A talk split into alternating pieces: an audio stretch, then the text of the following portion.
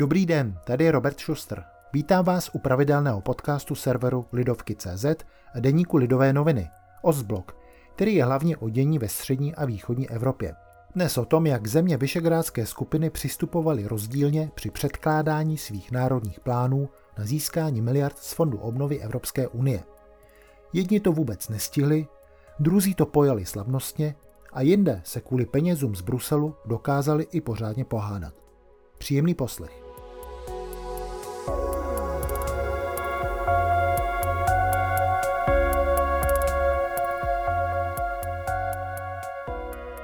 Pro řadu států Evropské unie nastala v minulých dnech něco jako hodina pravdy. Do konce dubna měli odezdat své plány, jak hodlají naložit s miliardami, které jim připadly z loni schváleného fondu obnovy. Cíle, kam mají prostředky jít, jsou v zásadě všude podobné. Jde o investice do moderní infrastruktury, včetně té digitální. Pod vlivem nedávných zkušeností s pandemí to chtějí let kde využít na stavbu nových nemocnic. Dohromady to má všechno zapadnout do unijní strategie trvalé udržitelnosti. Ne všude probíhalo schvalování národních plánů hladce. Už jenom pohled na Vyšegrádský region ukazuje čtyři rozdílné příběhy. U Česka bylo předem jasné, že lhůtu nestihne a odešle seznam svých priorit o něco později.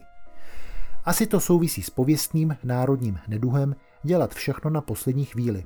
Když už jsme pak ve skluzu, utěšujeme se, že původní lhůta byla stejně pouze orientační. Úplně jinak se odehrávalo schvalování národního plánu na Slovensku. Tam ho oficiálně odeslali včas a byla z toho velká show. Dokument slavnostně podepsal nejenom premiér Eduard Heger, ale i prezidentka Zuzana Čaputová a předseda parlamentu Boris Kolár, takže tři nejvyšší ústavní činitelé země. To mělo podtrhnout důležitost, jakou necelým 7 miliardám eur navíc na Slovensku přikládají. V Polsku nadělala naopak viděna dalších peněz z Bruselu spoustu zlé krve. Vládu premiéra Mateuše Moravěckého to přivedlo téměř na pokraj pádu. Kdyby šlo o Itálii, asi by to nepřekvapilo, ale Polsko? Na straně druhou zase nejde o žádné maličkosti, ale o 58 miliard eur, z čehož připadají 34 miliardy na úvěry. Minimálně tím Polsko ve stejné lize jako Itálie hraje. Představám polské konzervativní vlády se ale vzepřel jeden z jejich menších členů, strana Solidární Polsko, ministra spravedlnosti Zbigněva Žiobra. Trnem v oku mu je hlavně, že Unie chce nově vázat výplatu prostředků na dodržování principů právního státu. Kvůli tomu už Polsko nějakou dobu čelí unijnímu řízení v souvislosti s justiční reformou. Nejenom v tom, ale i v dalších penězích z Bruselu vidí Žobro ohrožení suverenity země. Také mu vadí, že část finančních prostředků je vyhrazena na půjčky, které budou muset být jednou splaceny.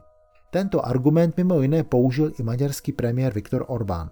Jeho země odeslala svůj národní plán do Bruselu ze zemí Vyšegrádské čtyřky jako první. Ale i tady zaujme jeden zajímavý detail.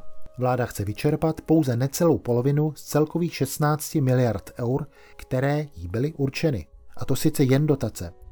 Naopak úvěry by zůstaly bez využití. Oficiální zdůvodnění zní, že restart ekonomiky země nemají zatěžovat další dluhy. I tady ale mohou být, podobně jako u Polska, ve hře obavy, že Evropská komise by mohla vázat úvěry na konkrétní podmínky, které by se nemusely Orbánově vládě zamlouvat. Doplatí, ten zkrátka poroučí.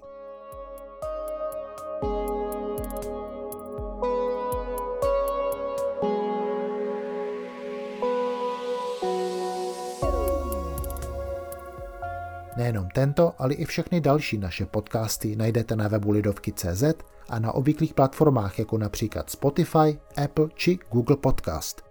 Budeme rádi, když se poslechnete a případně je budete sdílet a doporučovat dál. Za pozornost vám děkuje a všechno dobré přeje Robert Schuster.